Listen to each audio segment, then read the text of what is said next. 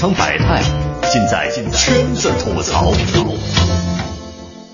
欢迎来到今天的圈子吐槽。大家好，我是王珊。大家好，我是编辑张傲。今天呢，我们要带大家走进一个新的行业，我们之前节目没有说过的外贸行业。这些人呢，专门做出口生意，每天都在和老外打交道，就连砍价。都不是说面对面的砍价，而是要写邮件，而且都是用外语写邮件哦，非常高大上，而且还经常会出国参加各种各样的展会，什么德国科隆展会呀，然后美国拉斯维加斯电子展啊等等，偶尔呢也要去海外拜访一下客户。在我眼里，他们真的是日子很舒服，而且很高大上，但是实际上他们也挺苦的，纷繁复杂，酸甜苦辣。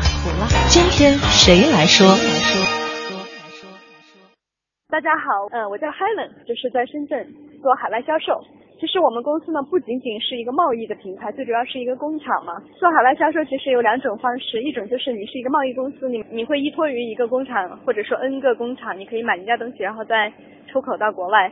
然后还有一种就是你是在工厂里边，它本身一个公司它有制造业。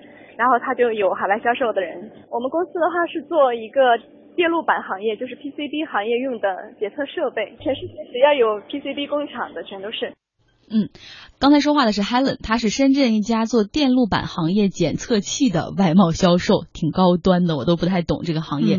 那产品呢是面向全球，所以客户也是来自全球不同的国家。Helen 说啊，做外贸销售通常呢要跟客户进行 email 的联系，然后或者是用一些即时通讯工具 Skype 呀、WhatsApps 这种，因为有时差的关系，所以熬夜是家常便饭。国外客户的话有时差，如果亚洲的客户跟我们时区差不多，就是你正常上班，他也正常上班，有什么事情他都会跟你沟通。但是比如说欧美的跟我们正好是黑白颠倒的，或者说差个五六个小时的。咱已经晚上十点了，他可能才下午两三点，他正好是高峰期，他就会不停的找你啊，有一些问题技术的问题，或者说你已经卖出去的有一些投诉的问题的处理啊，可能紧急的他就是让你晚上得必须得你得一直配合他，甚至我们有时候跟客户会在线的远程的操作一些界面啊或者什么的，所以就是要熬夜的。前几天就是有一个俄罗斯的客户。他差不多就是晚上十点半、十一点这样子，还在不停的跟我沟通。我们手机上都装了邮件，或者说有时候他们也会有我们的微信啊，或者 WhatsApp 呀、Skype 呀。我说哎不行了，我真的大哥我不行了，我好困呐，得赶紧睡。就像我们以前有同事做美国的，他晚上两三点睡是很正常的，就是反正第二天你还得上班嘛。这就是外贸，对呀。以前我们觉得有一群人总是熬夜的查邮件，熬夜的聊 Skype，聊 What Apps，以为他们都是谈跨国恋爱的 couple 吗？其实不是，大多数百分之七八十都是做外贸销售的大军，都是在跟客户说好话，在跟客户砍价呢。那尤其是当大客户有一些重要的投诉啊，或者是当你开发一个新的客户很有潜力，他说今天晚上能给我一份紧急报价吗？那这个时候绝对不敢怠慢，必须是随时盯着手机。有消息随时回复，嗯，所以说除了我们刚才说到的熬夜之外，哈，外贸行业还有哪些故事？欢迎更多外贸行业的公司人来冒泡，讲讲你们的工作。欢迎大家登录经济之声天下公司的微博、微信来互动。十六点四十五分，两张电影票送给你。你的经历，我的感受，同行要发言。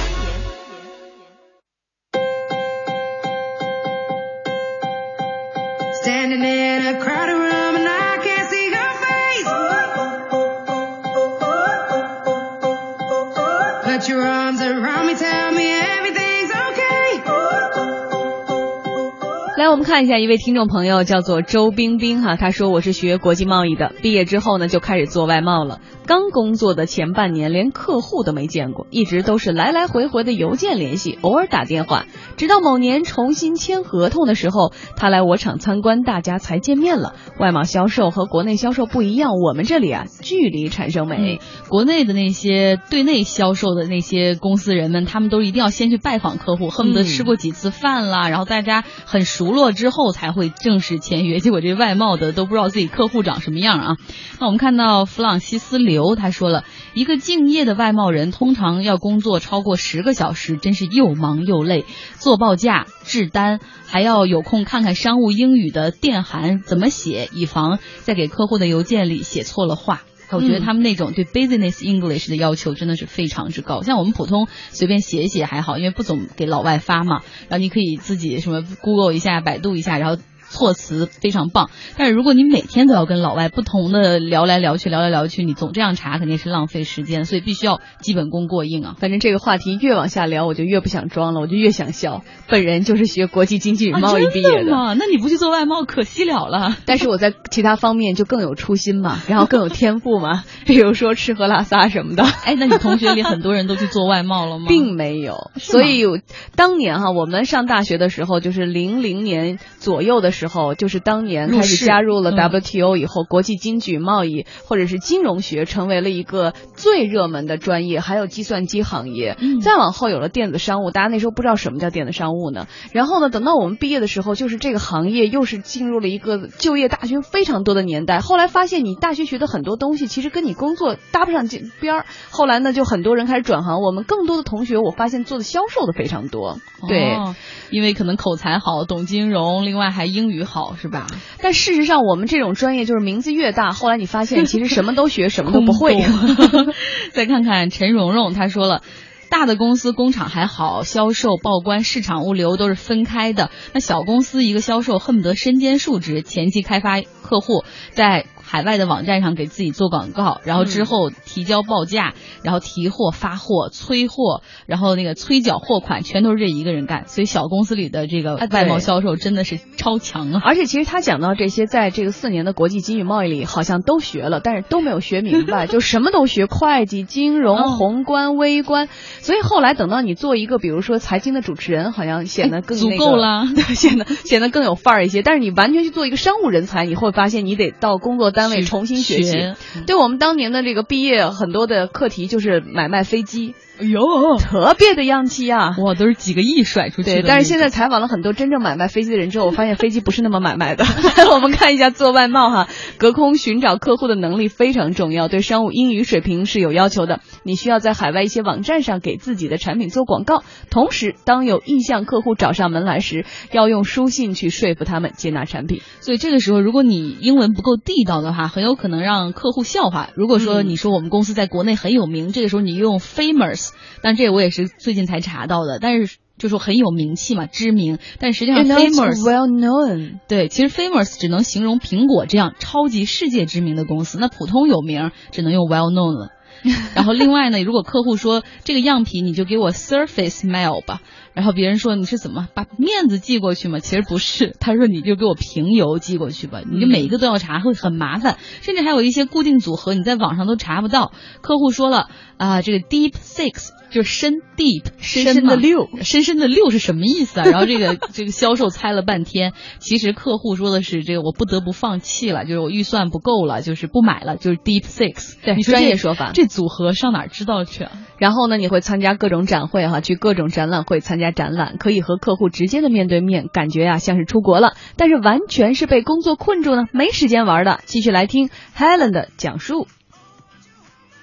啊展会非常重要，像我们出口嘛，你不像是国内销售那样，他们每天可以去拜访客户啊什么，像我们拜访客户肯定没有那么容易嘛，就是成本方面啊什么的，所以展会正好是一个你推广自己品牌公司产品的一个很好的机会。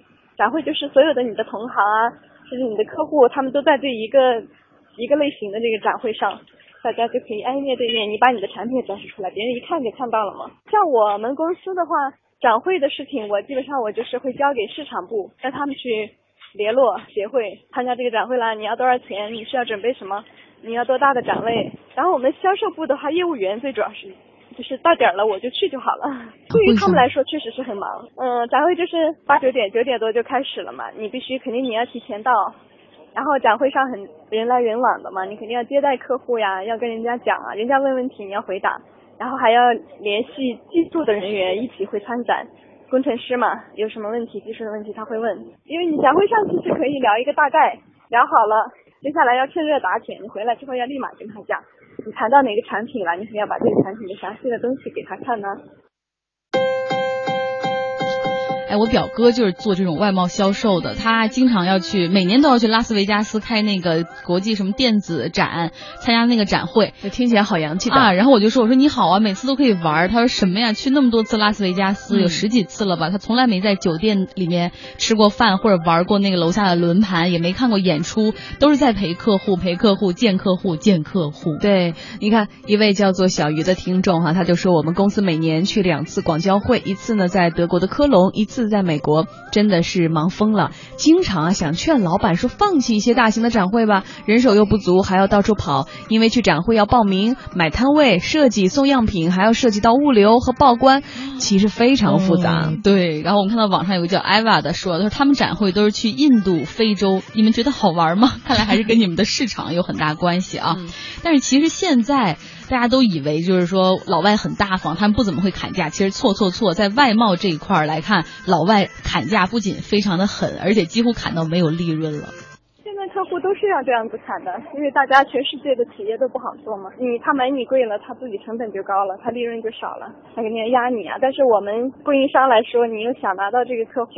你如果没这个订单，你连这点钱都赚不了，所以就寻求一个平衡点了。我不赚钱那是不可能的。如果他很高那就不赚钱，你也没必要做了。但是多少还是会赚的。